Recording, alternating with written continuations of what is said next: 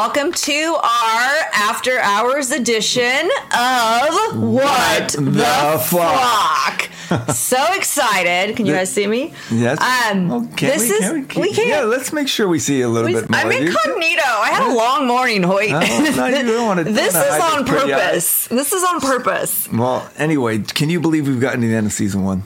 No. It went yeah. like that. It was crazy. So it was fast. Wonderful. I mean...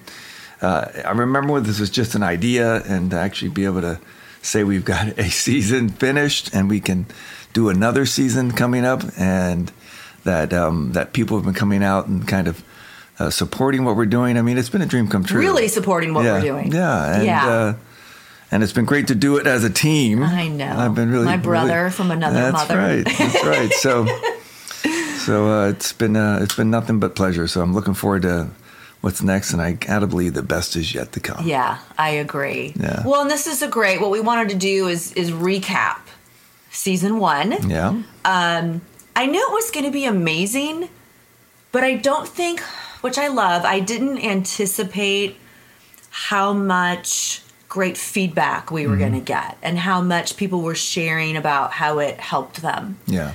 So I thought it'd be cool for us to do a recap. I love that idea. Yeah, and I love the fact that you haven't done an After Hours episode. I know. I'm pop, popping yet. my cherry right now. I've got my glass of wine here for people who can't Wait, who did can't you hear what he sing. said? Mm. He said he's popping his cherry on the After Hours episode. That's right. With a glass of wine. Oh, wait, cheers. Cheers, cheers, cheers. Cheers to season one. Season one. And being able to share our stories and provide a safe place for people to share theirs. Absolutely. That's we, what it's we, all about. We welcome you guys to yes. come on and, and grab, tell your yeah. story. Yeah. Please grab a glass of wine yeah. while you're listening and join us. I'm going to take a sip.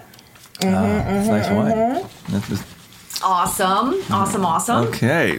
Okay. So we got to do our quote of the day. Oh, That's, quote that... of the day, which I'm going to need my glasses for mm-hmm. so I don't butcher the quote. Yeah, you and me both. Okay. So as usual, yes, we will start with our quote of the day. Shame-shifting is where a survivor of abuse is deemed to be the problem for not forgiving the abuser. This further emotional and psychological abuse. Ignore such people. That's by Lily Hope Losario. Yeah. And listen, I think that happens all the time, and mm-hmm. and it's and I, I experience it very much kind of as a defense mechanism from people. Yeah, yeah. You know, because I don't think they always realize what they're actually saying when or what they mean when they, they say something like that. I mean, the way I try to to convey it to people would be it would be like if, if I had felt comfortable enough that we were having a conversation where I had said to you um, or a person, um, you know, well, when I was twenty-one. Right. You know, I was raped, and uh, and then the person looks back at you and goes, "So what were you wearing that night?" Mm-hmm. And you're like, "Wait a second, right?" What? I mean, it. So I think that's a great analogy in the sense of, of, you know, no one wants to get raped, no one wants to join a cult, no one wants to get into a situation where they're incredibly abused and mm-hmm. and confused and hurt and damaged, but to take the point of view that somehow you brought it on yourself is really destructive. Right. And it doesn't foster any kind of real conversation. So I think it's a, what very much what we're trying to do here with the show is to basically say, listen, we've all been through something like this. Right. And the, the important thing to acknowledge is the only way to really heal from it is to talk about it. So right. if you don't feel safe to talk about it because someone's basically judging you or shaming you right. that you even got yourself in that situation, then it's really counterproductive. So we're trying to do the opposite. We're trying to be the antithesis yeah. of shame shifting. shifting. That's right. right. And and to take that even a step further, back to that quote, expecting the person abused to forgive the abuser. That is a personal choice. That is a choice. And forgiveness has a lot of different definitions mm-hmm. and a lot of different scenarios, right? The ultimate term for forgiveness is basically understanding that if you continue in the hatred, you're only further harming yourself. Yeah. Like, I get that. No, totally. I mean, I, I think back on, like, my mother and I had a complicated relationship. You know, mm-hmm. she was quite um, a strong personality, and she kind of had a um, narcissistic tendencies, and it was kind of like her way or the highway. So there was a lot of times we, we had conflict, and a lot of times I felt hurt. A lot of times I felt like I wasn't being seen or heard. Mm-hmm. And the truth is, when I got older and I started to realize that, you know, being a storyteller myself, that ultimately every story only makes sense when you understand the backstory. Right. So I think what the problem we make a lot of times with our relationships, and certainly with our parents, we just focus on the time when we arrived and going forward. Right. And you might have had all these interactions with your parents, and, you know, they said things or did things or they didn't do things you wanted or whatever, you know, all that mess that happens growing up. But you never go, well, wait a second, where is this behavior that constantly makes me crazy and deal with my parents? Where does it come from? What was their backstory? Where, what was happening to them before I arrived? Right. And until you do that, a lot of the behavior has no explanation. So you just get really resentful and frustrated, and, and, and you know, you get depressed or, you know, experience despair or hurt. But if you actually do the homework and you figure out right what, you know, I, I, I like to look at it as um, we kind of enter the world with this full toolbox. And we're ready to go out and deal with everything that happens. And then crises occur or interactions of some, you know, great scale. And you have to whip out a tool. And sometimes you might have to use this tool to basically survive and lose the tool, the tool in the process. But you keep moving forward, as we all do. And by the time, you know, you've gotten married and maybe start having kids, you've dropped a few tools along the way just to, you know, get through life. And then your kid, like me, might be saying, well, right now, you know, I really want the saw. And you might have lost the saw way back when. And you're like, well, I can't really use the saw, but I could, I can use the file. Mm-hmm. And it's like, you know, the kid's saying, well, no, I don't want the saw, the file. I want the saw. And you have this absolute conflict, not realizing that it's not that your parent doesn't want to give you the file. Right. And, you know, I mean, the saw, they just don't have it. So they're giving you the file. And until you do that homework, you just hold all this resentment. Right. And you don't realize that actually when you go back and find out the real truth, oh, they lost the saw way back when that thing happened to them. And actually they were right. The next closest thing was the file, and they were actually doing their best. Right. And that's when I started to let go of all that kind of resentment I had from my parents maybe not doing things exactly the way I wanted with my limited point of view. And I think that's a really important thing to look at these stories, is that until you start to understand the full story, the context, you know, what things led up to it, what the backstory is, mm-hmm. not a lot makes sense. Right.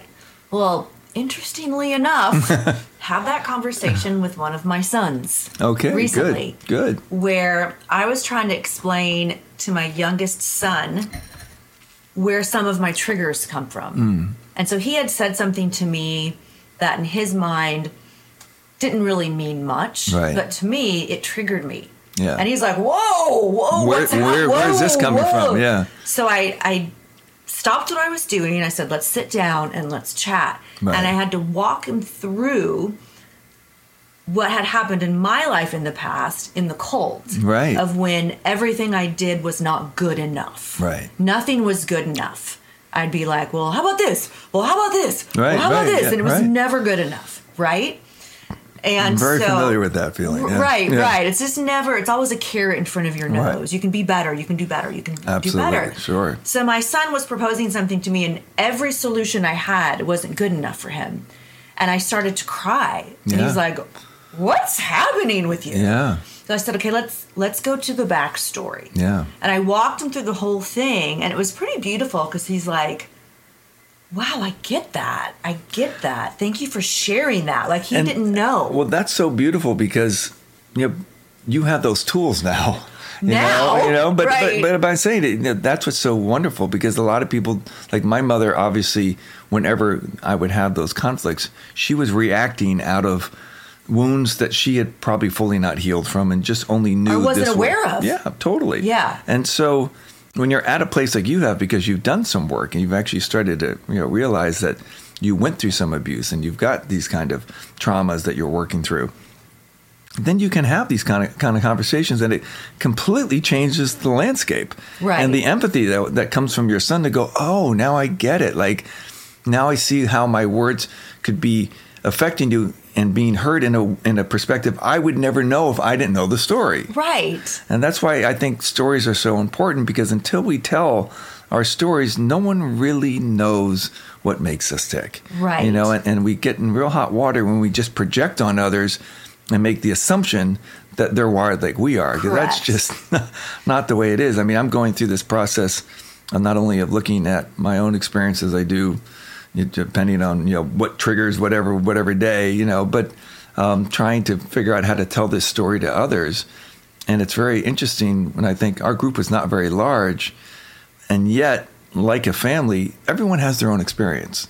No one had the same experience I had, and I don't expect that for, for them to necessarily understand all the things that I experienced.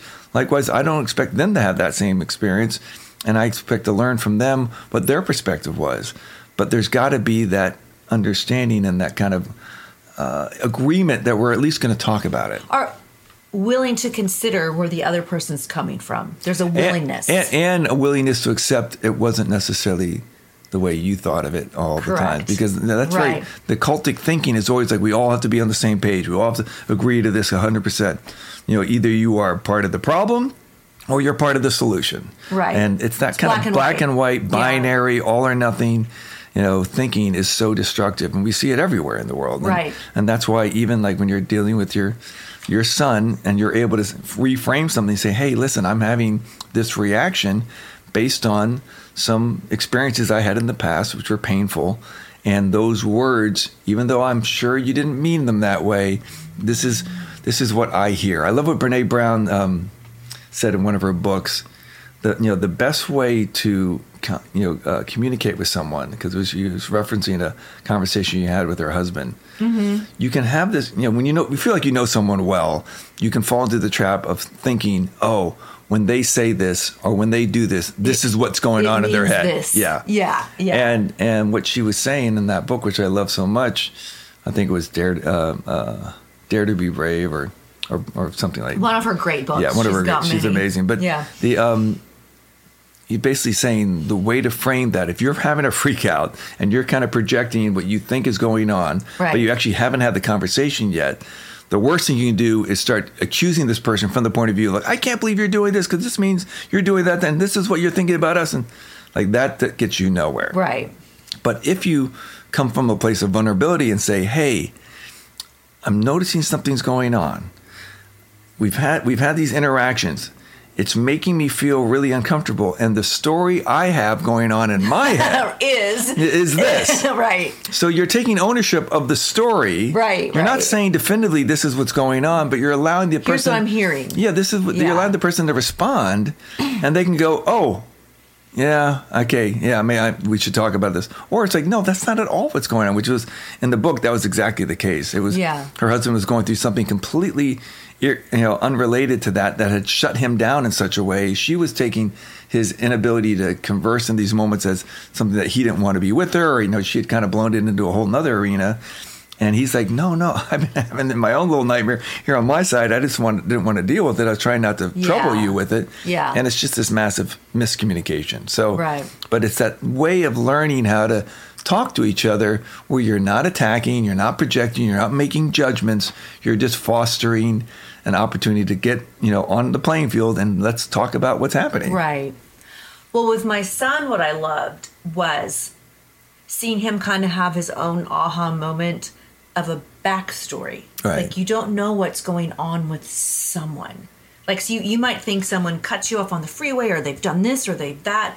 You don't know what just happened no. in their life. No. And not that you're making excuses for them. No. But uh, there's just a humanity to it of you don't know. Yeah, I, you I, don't know. When that happens, I always try to say, thank you for reminding me how I don't want to behave on the road. Right, right. Which is, you know, and, and again, I mean, not every time. Sometimes they get angry. But, you know, it's like...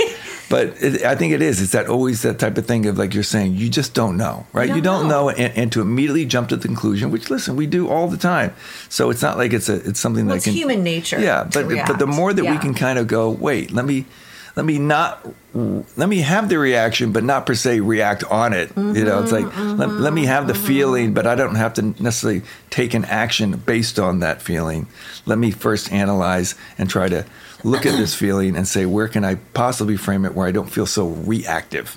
Correct. Um, because I think that's when we always get ourselves in trouble when we feel like oh, there's only one way to respond to this. No, we always have options. Always right. have. I'm a big believer in options. Right. Yeah, I totally agree with you. Okay, so let me okay. let me circle back to the quote for a yes. second. Because this recently, and probably why this quote really spoke to me, because this recently happened to me, where I was communicating with someone from my old cult mm-hmm. about some things, some ongoing things that were going on with my ex-husband, mm-hmm. who's the father of my kids. Right. So, unfortunately, or fortunately for further growth on my part, right? That's right. I am in a position where I still occasionally have to communicate with him. So I had reached out to his leader okay. in the group that he's now in, mm-hmm. in another state. And it's someone that I know very well because mm. I actually used to lead a campus group in the cult with this human. Okay. Okay. So I know him well enough to know that at the depths of his soul, I feel like he's a good guy. Yeah. Right? Like I never questioned his humanity or if he truly loved people. Mm. I think he's still very indoctrinated. Sure. And that's, you know, fair for me to say. But as far as his motives, he got into this cult for the same reasons I did. Yeah. I wanted to help people. Mm. I wanted to save the world. I felt like the Bible was speaking to me. Yeah. Like all those things, right? Well, and this goes back to that whole idea that we talk about a lot, that what these groups do is they weaponize your noble inclinations Correct. Then against, them. against yourself. You know, right. So your desire to do all those great things yeah. is exactly how they're right. working you. And he was one of those guys. Yeah. Very noble human, in my opinion, right? right? So I reached out to him thinking, well, maybe I'll make some traction because he knows me mm-hmm. from twenty years ago. Right. He knows how I how I moved through life mm-hmm. then, right? That I would stay up all night to finish a task. I would, you know, take a bullet for people. Right. That's how I was in this cult. So I reached out to him about some very clear issues with my ex, mm-hmm. right? That had to deal with some very dishonest things, some very narcissistic things, money he owes, things that I have documents and facts for. Right. That I'm like, okay, I'm trying to keep us out of court. Right. I don't want that emotional, you know, warfare. Right. I'm willing to bend. I'm willing to lose hundreds of thousands of dollars. But I just need him to acknowledge some things, right? So we can move forward and try to forge some kind of peace. Right. Or try to forge something I can stomach. Right? Like, I'm just right. trying to find a palatable place. Right. And like so a, one, a common ground where we can at least... A common ground yeah, right. where I don't like you, you don't like me, but let's just move on. Right. Right? So, one of the last comments that he made to me was very blankety, mm-hmm. meaning of the situation. He said, well, until you're really willing to forgive your ex, mm-hmm. I can't really help you. Because the Bible mm-hmm. says you need to forgive. Mm-hmm. And I'm thinking, hmm... So I'm being asked to forgive someone who on a monthly basis mm. recommits the same crime. Right. Right? Because there's monthly dues. There's right. monthly interest that he owes. So I can see if it's an old crime. Right. Where we've sure. all moved on. Yeah. We all make mistakes. We all evolve. We all learn. We all grow. But when it's every damn month. Yeah, it's current. And it's the same. And, it, and it's not it, my fault. Too bad for you. Then it's harder to stomach, sure, right? I, yeah. So I'm I'm asking this leader of a sizable church. Mm-hmm. He's not just a member; he's the leader. Can you sit down with us? Right. I'm willing to be wrong. I'm willing to be persuaded. Mm-hmm. I'm willing to do it on your turf with a Bible. Right. I'll bring my documents. Please help me see the error of my ways. And, of, and, of why and, this is yeah, and, okay. where, and where I should be forgiving. Where I should be forgiving. Yeah. No response after that. Which is well. I'm not. I'm, that, I'm not. I'm not surprised about that at all. No, I'm not surprised, yeah. but I was really disappointed because I had been kind of a, you well, know, like well, preaching I, his like this is a good guy, this, and well, I still think he's a good guy. But so let me finish here. So I just felt like, where do I go with that? Right? Mm-hmm. In the sense of, but I'm still being asked to forgive as it's as this if it's a spiritual virtue I'm missing. Right. Well, if you were just more forgiving, this wouldn't be a problem.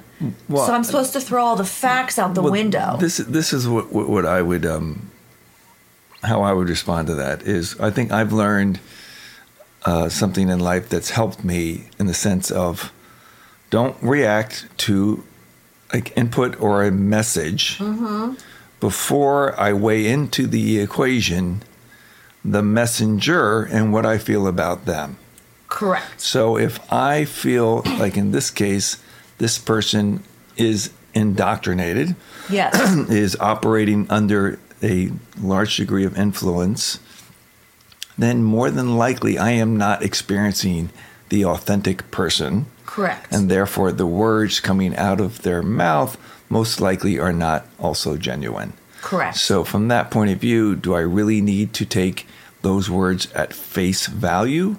Or should I always couch them with the understanding that this person's probably not being very successful at dealing really with their own current um, situation? Or going to hear me. Yeah. Well, I, yes. Well, the, even if he heard you, can he process it in the perspective of the the validity of your point would would force him to acknowledge the invalidity of his stance.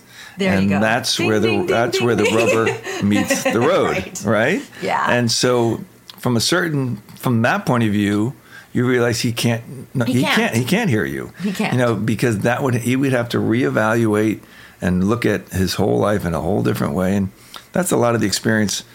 You know, I'm having trying to reconnect with some of the ex-members from my group who are still heavily indoctrinated. You know, I, I get it. I mean, it, it's tragic, but when you think about that you have to go back to, you know, and when some of my people in my group were talking thirty, maybe in forty years, you have to go back multiple decades to a moment when you started interacting with either the cult leader or the group on some level. Yeah. And at that moment, you were starting to get influenced, manipulated, conned, worked, mm-hmm. whatever way you want to frame it. You were getting, you know, taken. Yeah. And so it ta- first takes a humility to admit that to yourself. Which you would think would it be such an obstacle when you consider we all get manipulated every day one way or another. But sure. When you happen to go back that far and you have to admit that to yourself and then start the work of looking forward at your life, going through those decades mm-hmm. with this new lens right. and this new way to frame things and say, okay, starting at that point in yeah. my life, I was being influenced, I was being worked, and that I'm now to play that into every experience I went going forward. Most people are like, nope, can't, can't deal with that. Can't do it. Yeah. So can't do it. So it, it's it's. I think to me, it's the most tragic part of the whole cultic relationship yeah. thing. The the struggle to A, admit to the trauma, B, admit to the manipulation and conning or whatever way you want to frame it. And, you know, the the influence that happened and that you, in essence, got taken. Mm-hmm. Um, that's hard to do. So uh, people. I think the line of least resistance is to avoid or deny or just it's hold some line. some position of delusion. Right. That it's just, oh, uh, uh, it's another step on my spiritual path. Well, yes, that's true from a certain point of view, but also let's acknowledge what really happened. And that's right. that's where the, I think the you know, people have a hard time really acknowledging that. Right. Yeah, yeah, I so, agree with you. So that guy's in the leadership position. He's supposed to influence all these, but you know, reinforce their faith.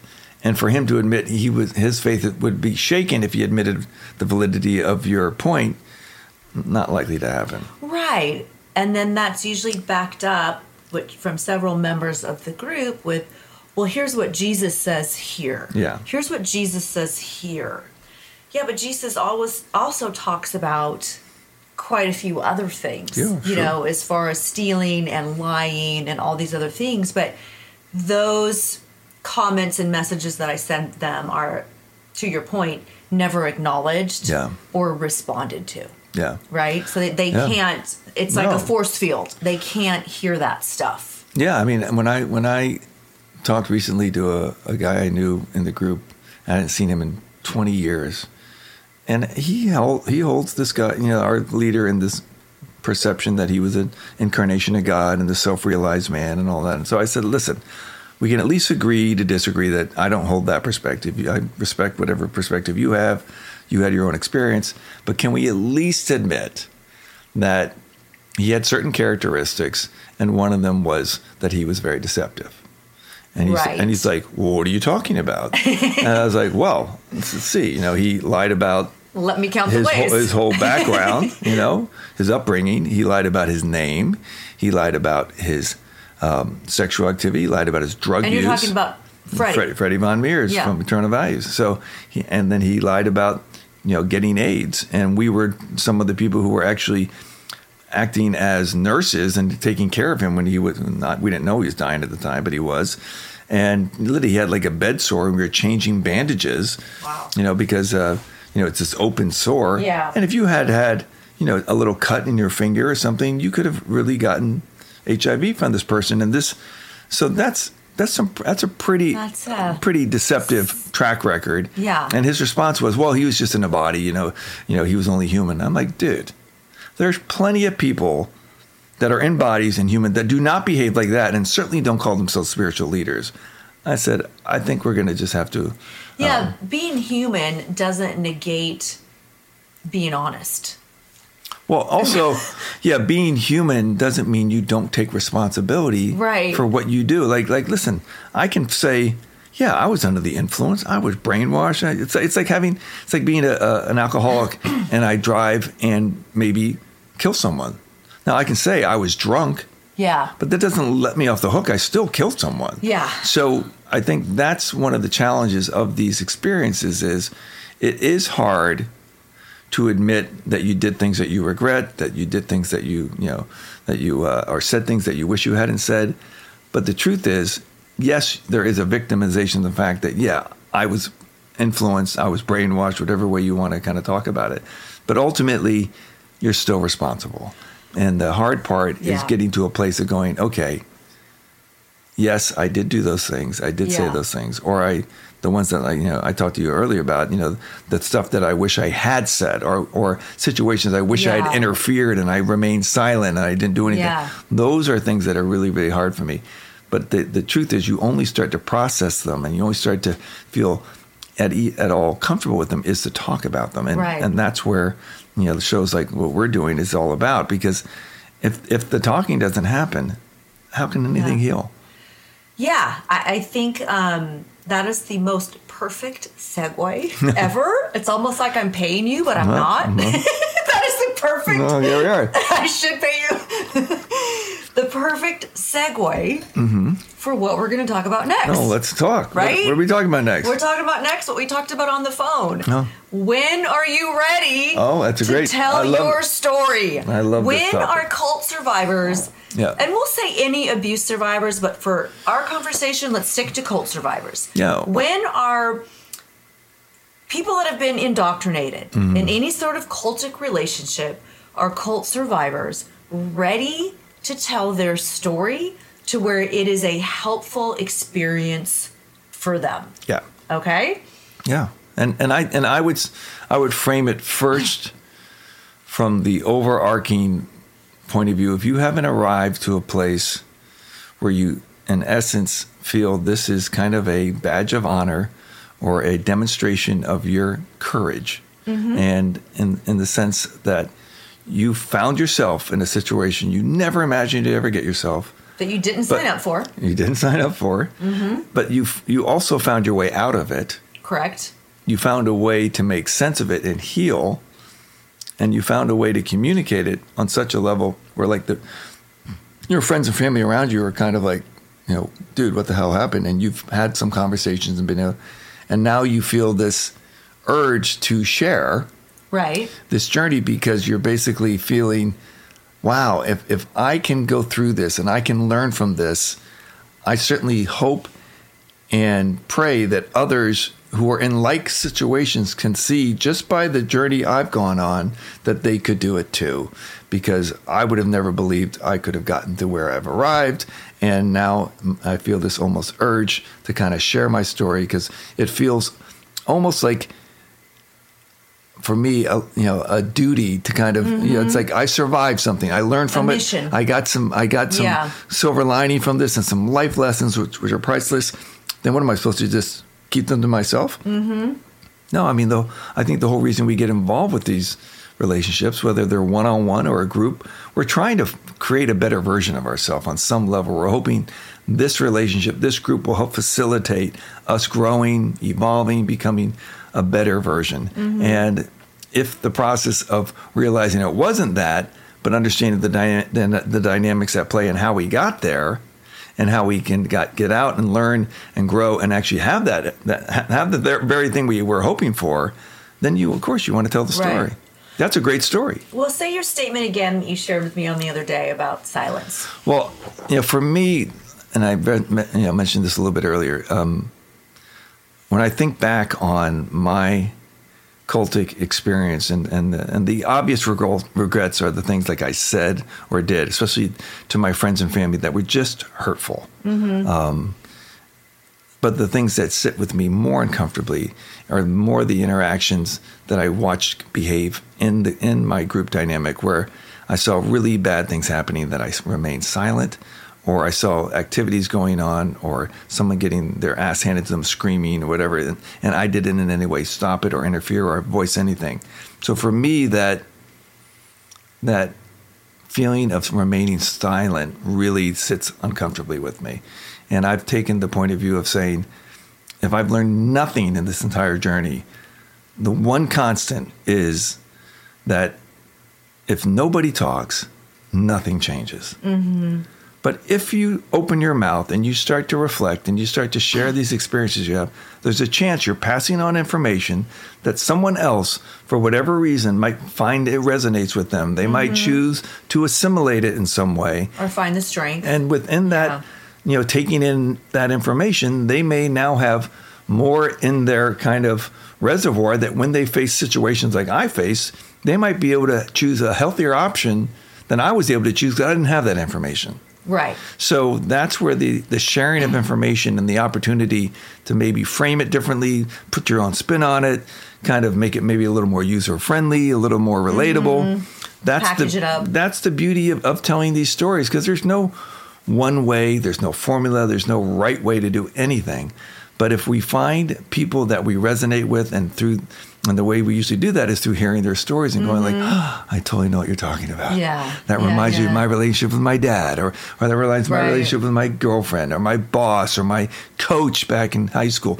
I mean, we all have these these points where we kind of dovetail together, and, and you feel seen and heard because there's this connection. It's like, oh, I know what you're talking about. Right. I ha- I've had that feeling. I, I've felt that way. And, and I think that's where, you know, things, you know, that are quite magical can happen, because that's where we start to learn and, and grow mm-hmm. and, and empower one another. Well, the way you packaged it earlier, you said, if you stay silent, nothing can change. If you tell your story, something might possibly change. And I just loved that, because oh, it's yeah. it's it's that juxtaposition of nothing or maybe something. Well, yeah. Right? I, I, listen, Michael Jordan said it, right? You miss one hundred percent of the baskets you never shots, yeah, shots you, you never take. take. Yeah, yeah. You got to take your shot. So, so I and having been you know in this history of choosing silence, now I'm like, no. Yeah, done. I'm, I'm, I'm going the other way now. I'm going to talk. Done. I'm going to talk, and people may get tired of me talking, and I, that's certainly within anyone's point of view. But uh, yeah, I'm going to continue to talk. Right. Yeah. Right.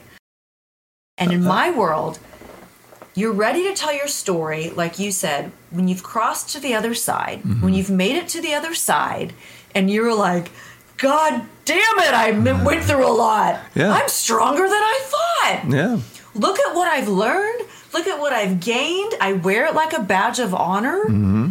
When you feel like and understand that you are stronger than you thought you were, and that you've made it through something that I wouldn't wish on my worst enemy. Sure. Then it is that, that I don't want to say accomplishment, that's not the right word, but that making it to the other side, that badge of honor, that journey that you took, that you didn't allow to kill you or take you out yeah. or make you quit yeah. on life, right? But to come back stronger, to come back renewed, to come back with, here's how I'm going to tackle my life going forward, here's what I've learned, then you're ready. Then it's inspiring. Yeah, and, and I and I think I think the you know one of the most obvious ways about that uh, is to know that it's your choice to tell the story rather than someone convincing you to tell Correct. Your story. Like I think if, when you're taking an active posture, saying, "Listen, I think there's there's some value in sharing this information I've learned, so I'm going to actively pursue avenues where I can maybe find a platform where I can share right. these things." But even deeper, sorry mm-hmm. to interrupt you. It's the intention behind that. It's about the intention. Because when the intention is to help other people, well, that exactly versus yeah. let me let me it, fix my own reputation. Yeah, there's a difference. It's a huge difference. Because you know the, the you know the reputation things or the defensiveness. That's all very ego-based stuff. Correct. But listen, we all battle that. But ultimately, you know, these personal journeys aren't about coming out ahead. You know.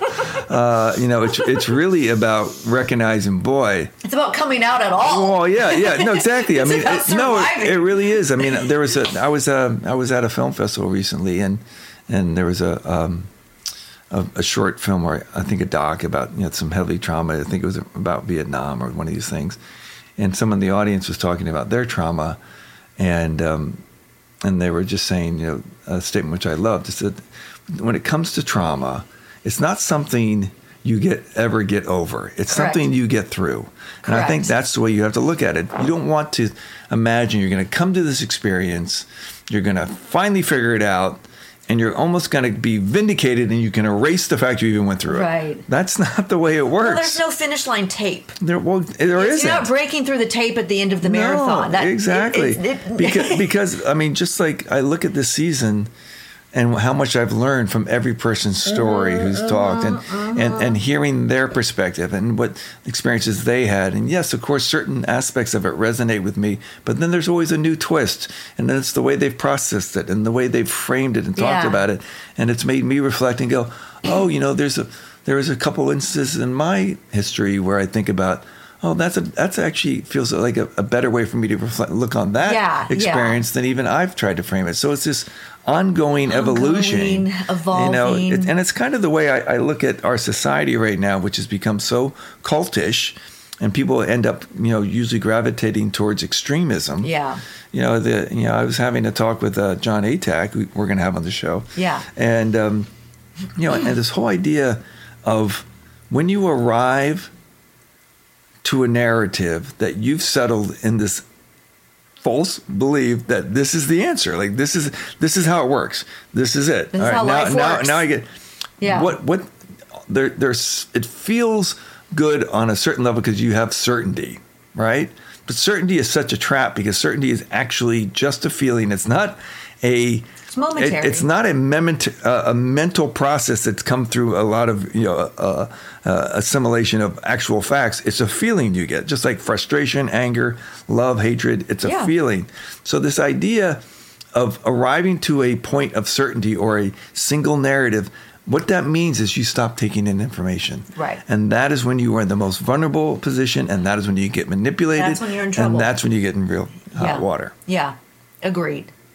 So don't, so you can always lean certain ways, but right. if you can't stay on that spectrum of shades of gray and say, okay, I, I lean heavily this direction, but you're still in the mindset like, but I'm still welcome to be wrong, right. welcome to hear new information and maybe move on this spectrum. But once you've arrived to like, oh, no, this is the way it is, right. danger zone, danger Will Robinson. It's like, a, I call it a live, L I V E, mm. a live agreement with life. Like I have a couple business agreements mm-hmm. where we haven't, we know we haven't figured it all out yet. So mm-hmm. we call it a live agreement, agreement, meaning it's ongoing. Yeah. The discussion is ongoing. We're still figuring it out. We call it good faith discussions. Yeah. And I kind of look like at all information that I take in now, it's like a live agreement with life. The, well, uh, the discussion is ongoing. Well, it's like that, uh, what they say, if you're not growing, you're dying, right? So right. if you're an organism, either you're growing or you're contracting. So right. it's not like you ever stay put. So one of those two forces are at work. Correct. So obviously, I think most of us would like to continue growing. Yeah. And that means you have to keep taking in information. You have, well, to, you have keep, to be willing yeah. to evolve. Yeah. And li- like you just said, life is about evolution. Every single second we're evolving. Yeah. And when we cap that off, I think we're in trouble. Well, and again, it's it's that it's kind of falling into that trap of uh, acquiring things where you think you've arrived to a place of knowingness and thinking, oh, that's getting me closer to this other place I'm seeking where I'm going to have it all figured out and I'll know what's right.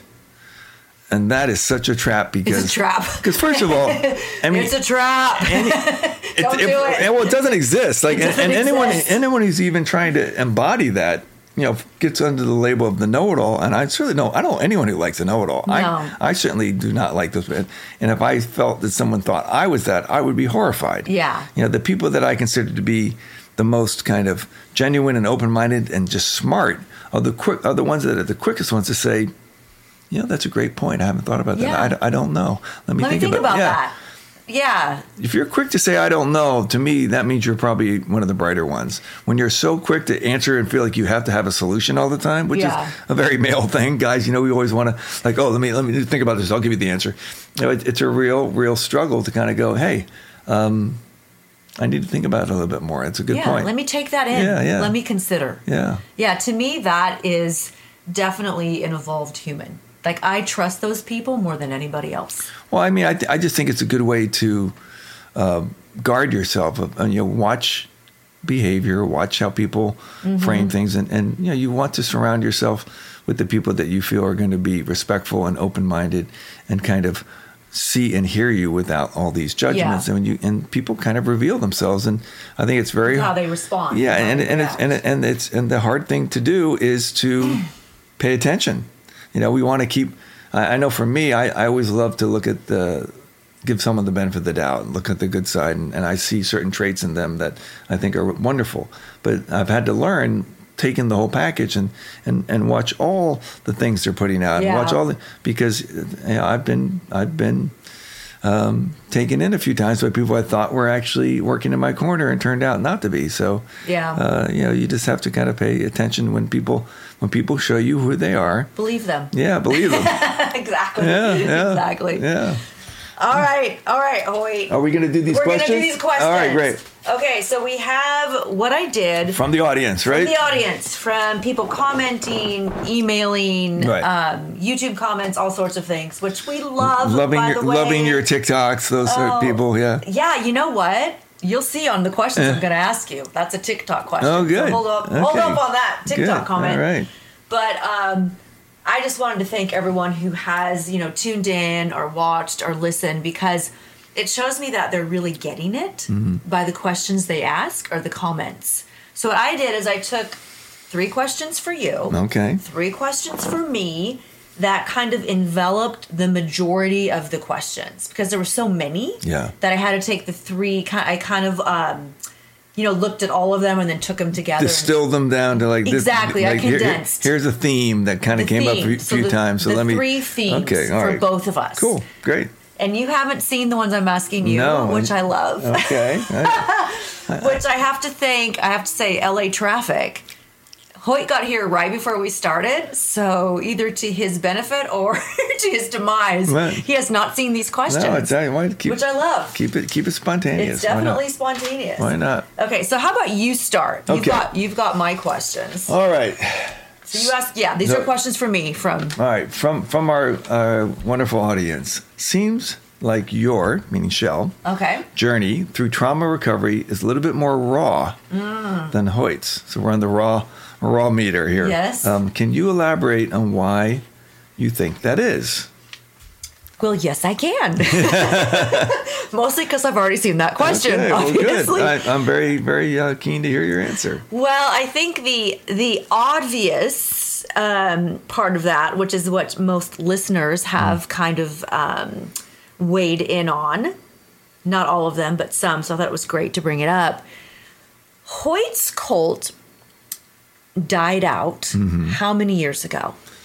Would you say twenty, twenty years ago now? twenty yeah. years ago. Yeah.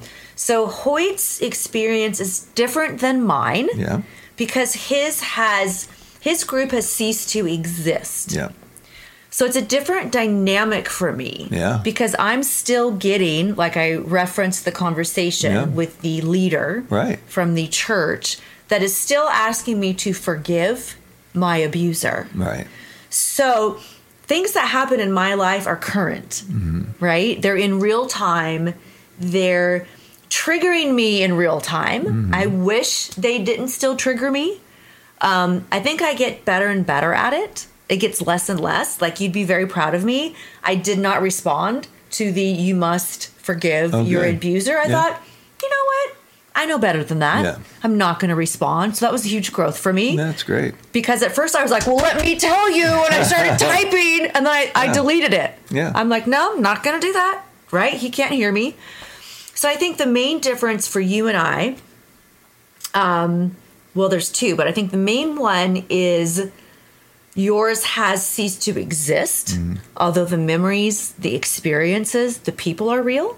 And I know you're working on a docuseries. Mm-hmm. So it's, you know, in real time bringing things up right. for you, right? And right. it's always going to live in your, your cells sure. and live in your body and live in your memories. But for me, kind of the nagging real lifeness of it is current. Well, I mean, listen, when, if if my group was still going, it would grade at me every, right? every day. No, because yeah. because obviously you have a front row seat first, you know, uh, hand knowledge of what all those people are still going, still going through, through right now as we're talking. Right. They're, they're experiencing those same traumatic events that are happening potentially right at this moment.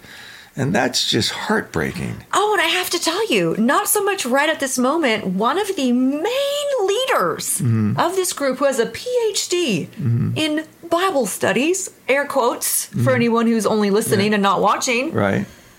on somewhat of a reaction of our podcast saying... Oh, good. We're making some waves. Right? Like saying why we're, why their group, the I C O C, is not a cult. And they took it down. I would tell you all to go watch it because mm-hmm. it was quite fascinating to watch them hit every single point about why they're not a cult, which only further confirmed that they were a cult, right? And yeah, all the comments yeah. were like, dude, you just confirmed that you are a cult, yeah. you know? But I thought it was interesting because the, the title of it was, what is a cult? Yeah. Right? Defending themselves. Sure. About why they're not. So... yeah, that stuff's still happening real time well, no, for I, me. Yeah, I mean, that's that. So I think that it's very hard to live with.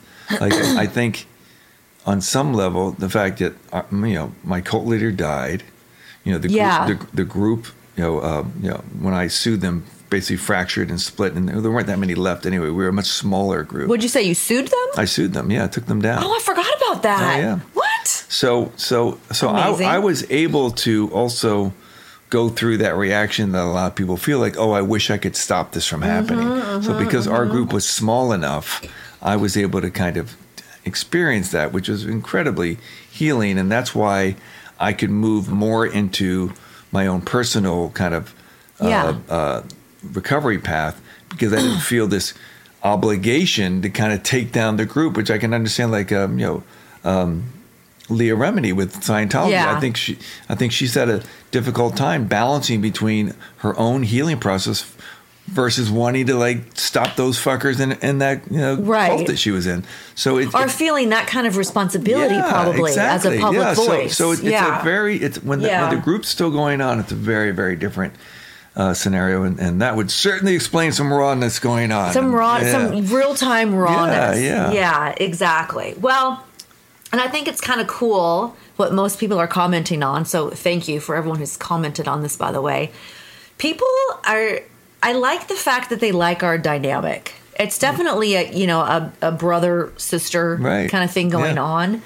But your experience and your timeline is different than mine. Of course. So yeah. I like having that kind of yin and yang yeah. of um, trauma recovery. Right. Right? Yeah. Like you, you were out sooner than me. Mm. I'm fresher out than you. I mean, it's been, you know, twelve years, but it's still a different process. So yeah. I like um, providing that for people, you know, that like you've said, like I've said, there is no one size fits all no. to trauma recovery. No. Everyone's experience is different. It might be yeah. a small little and, yogi and, and, cult. And, well, or, and, and yeah. also you're always dealing to some inclusion, whatever trauma you went through in life before you even got involved with the cultic group. Right. So there, there's this whole trauma thing that goes on, you know, yeah. just being in a body and having a family or whatever, you know, that you've yeah. gone through.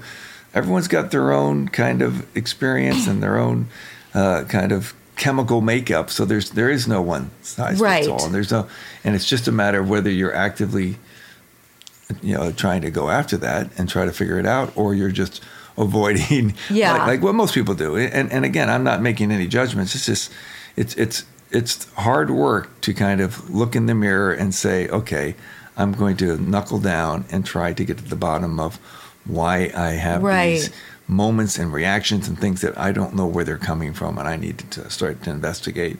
And that takes, you know, that takes a certain person at a certain time in their life where they're ready to do it. And you know, there's hope that more and more people get there sooner right. than later. Well, and I have to add on to that, and then I'm going to ask you a question.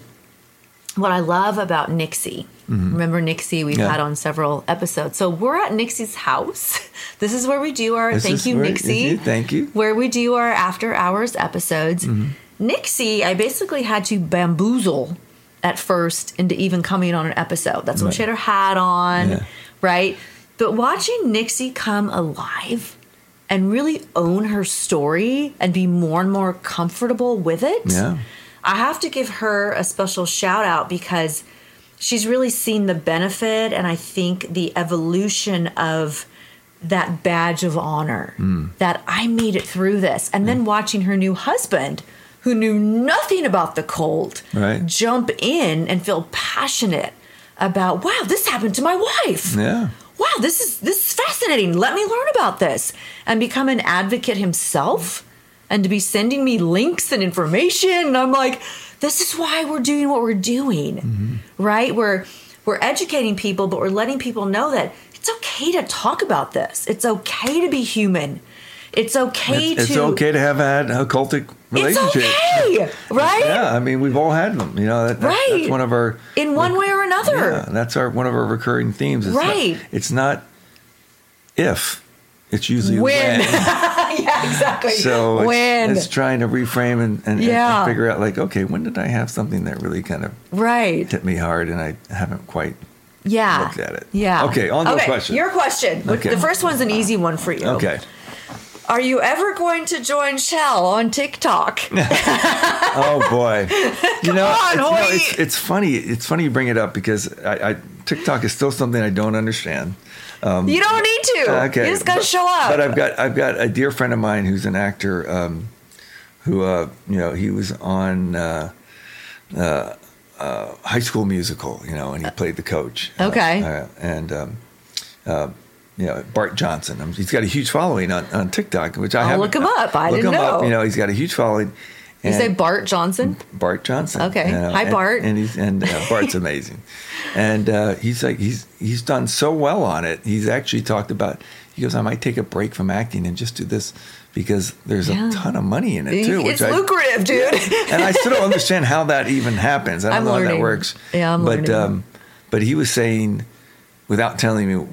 You know what his situation was. He said a guy who has twice as many members as his is making like a million followers, a million, yeah, a million and a half a month. Yeah, and I was yeah. like, okay, so that got my attention. and, and, and and not that I'm money talks. Not, not that I'm yeah, pursuing you know that, that money is a goal, but yeah, I mean I, I see money as freedom. Well, it takes so, money to get through life. Yeah, yeah. So so uh, so I'm open to okay. TikToking. And I have I, some and, ideas, and you have to. Te- yeah, I, I, I ask. It will be a student-teacher relationship. Yeah. You can show me how it works because uh, when I think of TikTok, I think of the, the younger generation and dancing. Oh no! You know, and all that. Oh so, no! So, it's it's everybody. So if it's become something else, it's a whole got, yeah. it's a whole world.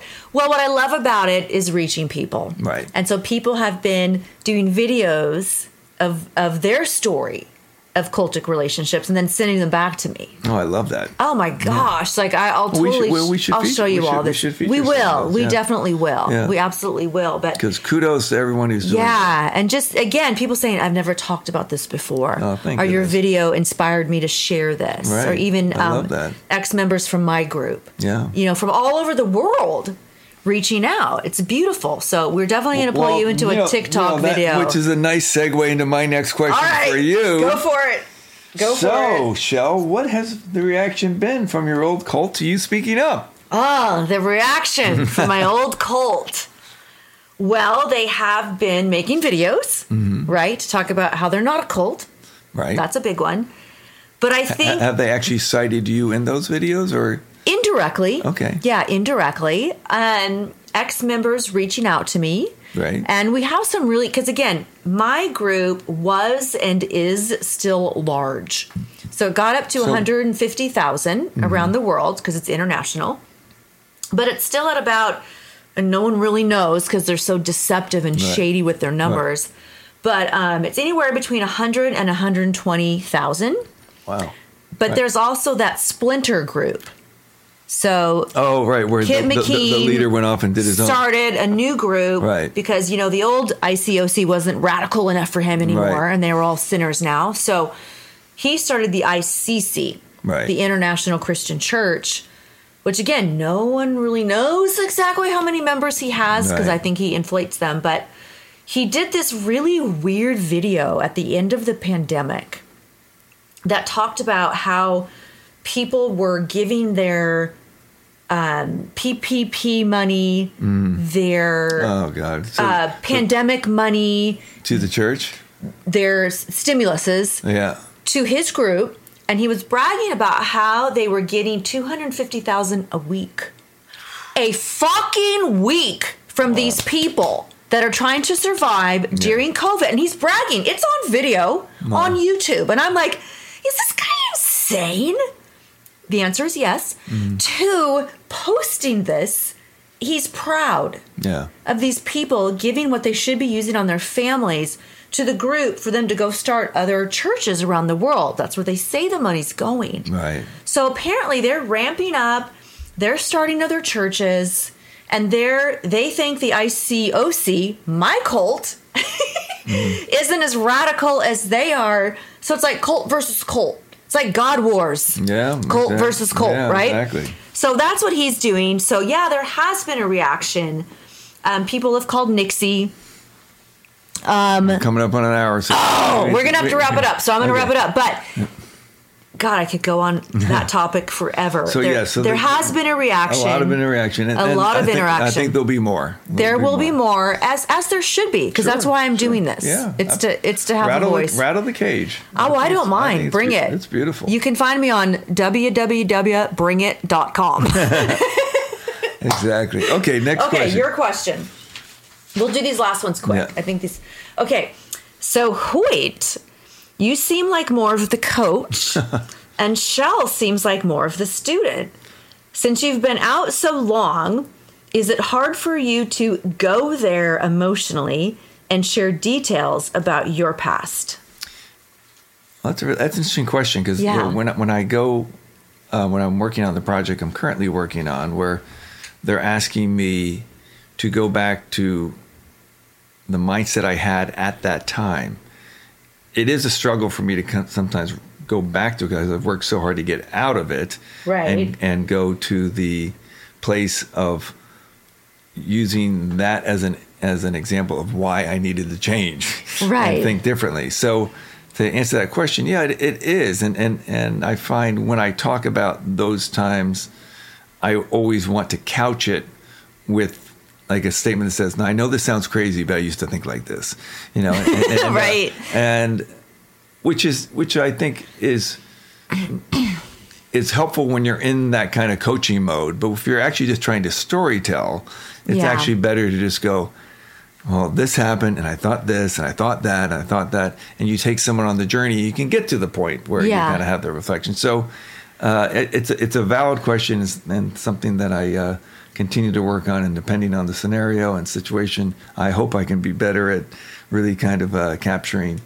um, how it was at that time. And I've got some stuff coming out that I was telling you earlier, I just discovered some things that graphically will describe in my own voice how right. I used to think back then uh, that will be coming out as part of the uh, production. And that, that I think will be very powerful to, to yeah. kind of hear how I speak about something now, how I try, I've tried over the years to relay what it was like back then, but when you actually hear it in my own voice and others at that time, I think you'll get the idea. Like, right. This is what a cult's like, and this is what cultic thinking is like, and this is what you, this is how you behave when you're really, you know, in a brainwashed environment. Well, let me ask you: are you allowed to share about, in general, what you're working on? Not, not with not names. Yet, not okay. Yet, not yet. No. Well, we no. can say it's something great and something, big it, it's that on, you all will see. Yeah. How's that? That's good. That's hopefully. Let's hope so. I don't yes. think it's hopefully. I'm yeah, pretty sure so with the we'll people see. on your team, yeah. it's going to be seen. We'll see. Yeah. Absolutely. All right. We'll okay. we'll leave it at that. Okay. Your question. Okay.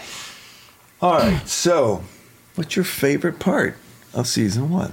That's a that's favorite not, that's part. Not, that's of, not an easy question. No, it actually is. Favorite what? part of season one was being pleasantly surprised at how much people embraced what we were doing, in the sense of people saying, and I I, I didn't get their permission, so I'm not going to use their names, but people saying and emailing me or messaging or commenting, saying, wow, let me tell you my story. Mm-hmm. Let me tell you what happened. I really resonated with X, Y, and Z. Mm-hmm. I, I feel safe to tell you this. So I think being a safe place, yeah, hands down, favorite part. Safe place, bring it on. Mess. I'm a mess. Sometimes Hoyt is a mess. Uh, more, I'm usually a mess, and that's okay. Yeah. I embrace the messiness. Yeah. It's who I am. So we we just welcome that, love that. Yeah. And the bottom line is we're all human. And we're all having a human experience, and we all got really fucked up with something. Sure. And now we're talking about it. And coming out on the other side with a voice and a story to tell, I just don't know if there's anything more beautiful than that. No, you know? I, no, I agree. It's I been, don't. It's been an absolute treasure. To Honor, kind of, yeah, treasure, yeah, pleasure, yeah, and, everything. And, um, yeah, I just, I'm looking forward to the people that will kind of come out of the woodwork. Yeah. And, and will reach out to us. And we'll be like, oh, yeah, we'd love to hear your story. Absolutely. So, so we're waiting for you out there. We're yeah. waiting. You know, come and come and join the uh, the curriculum and and this um, this wonderful forum we have to just tell your story. Tell your story. Be who you are. Yeah. yeah. It's cool to talk about your cultic story. Very cool. Very cool. Well, it shows that not only are you a survivor, but again, you've made it to the other side. Yeah. And that is just such a well, as we say. Victim to survivor to, to thriver. thriver. Yeah. Victim to survivor to thriver. That's who yeah. we are. Yeah. Okay, Hoyt's last question. Hoyt, you can decline to answer this question. This might be a, a T B D question. Okay, all right. You you can decline, and then we're going to wrap it up after right. this. Okay. So, Hoyt, this is a real question. Okay. Are you dating anyone? Oh, my God. several, several people have inquired, but which I might add, I never get those inquiries, so I don't know what's happening here. I am single.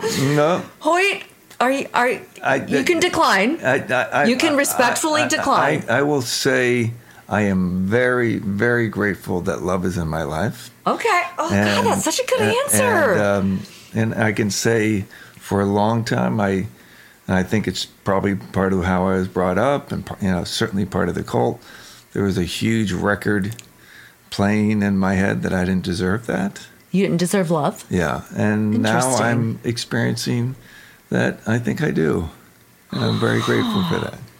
That so, might be just the best way to answer that yeah. question ever. So I love I'm, it. I'm in the love vibe, and I couldn't be more grateful and uh, thankful. Yeah. God, I love that. So what a great way to end! Thank you, people that have sent in questions that just, you know, provided yeah. the framework for yeah. our whole episode. All right, guys. You know, I'm going to end out with our quote. Season two is coming around right. the corner. Okay, season two, the guests that we have oh my God. are rock star, amazing. Yeah. A couple of them have never been on a podcast, yeah. right? I love it. I love it. I love it. So some, some of them have been on many and just have like wealths of information, as they should share. be on many. Yeah, yeah, it's just incredible. It, it's a great. It's definitely a great mix of people that yeah, we have. Yeah, yeah. So we launched season two, May thirty-first. Yeah. Happy summer! It's our yeah. summer episode. Nice. All That's right. That's my mother's birthday. May thirty-first. Yeah. Gemini. Really? Yeah. Huh. Yeah, I don't think yeah. I've ever known a Gemini yeah, in my yeah. whole life. Yeah, my, my mother, yeah. All right, so, my glasses and, are coming and, on. And Brooke Shields. On May thirty-first? Yeah, it's one of the things I always, you know, Brooke and I went to college together, and I always remember her birthday the same as my mom. Really? Yeah. You know who has the same birthday as me? Jessica Simpson. And oh, surprisingly, yeah. people have always told us that we were alike. Oh, cool. A little bit crazy, a little yeah, bit. Yeah, they, you know, there's. I'm sure there's something to astrology. I mean, I, I, I'm not. Yeah. I'm not banking it like the way I did back in the cult. Yeah. Days, but there's there's something. I think it. there's a framework there yeah, yeah. that there's tendencies. Yeah. I think there's tendencies with yeah. the time that you were born. Okay, back All to right. the quote. We're gonna we're gonna finish out. Reread the quote of the day. Shame-shifting is where a survivor of abuse is deemed to be the problem for not forgiving the abuser. This is only further emotional and psychological abuse. Ignore such people. And that's by Lily Hope Losario. And might I underscore, ignore such people. Yeah. Right? Does you no good. Okay, guys. As we talked about in season one about guarding your hearts, right? Going forward in your life, we're going to keep preaching that message. We need to guard our hearts and our minds because nobody should have control of those except you. We're so grateful that you're on this journey with us. I love Hoyt. I love I all love you guys. Y'all. We're so excited you, about everybody. Season two, and we'll see you next time. Bye.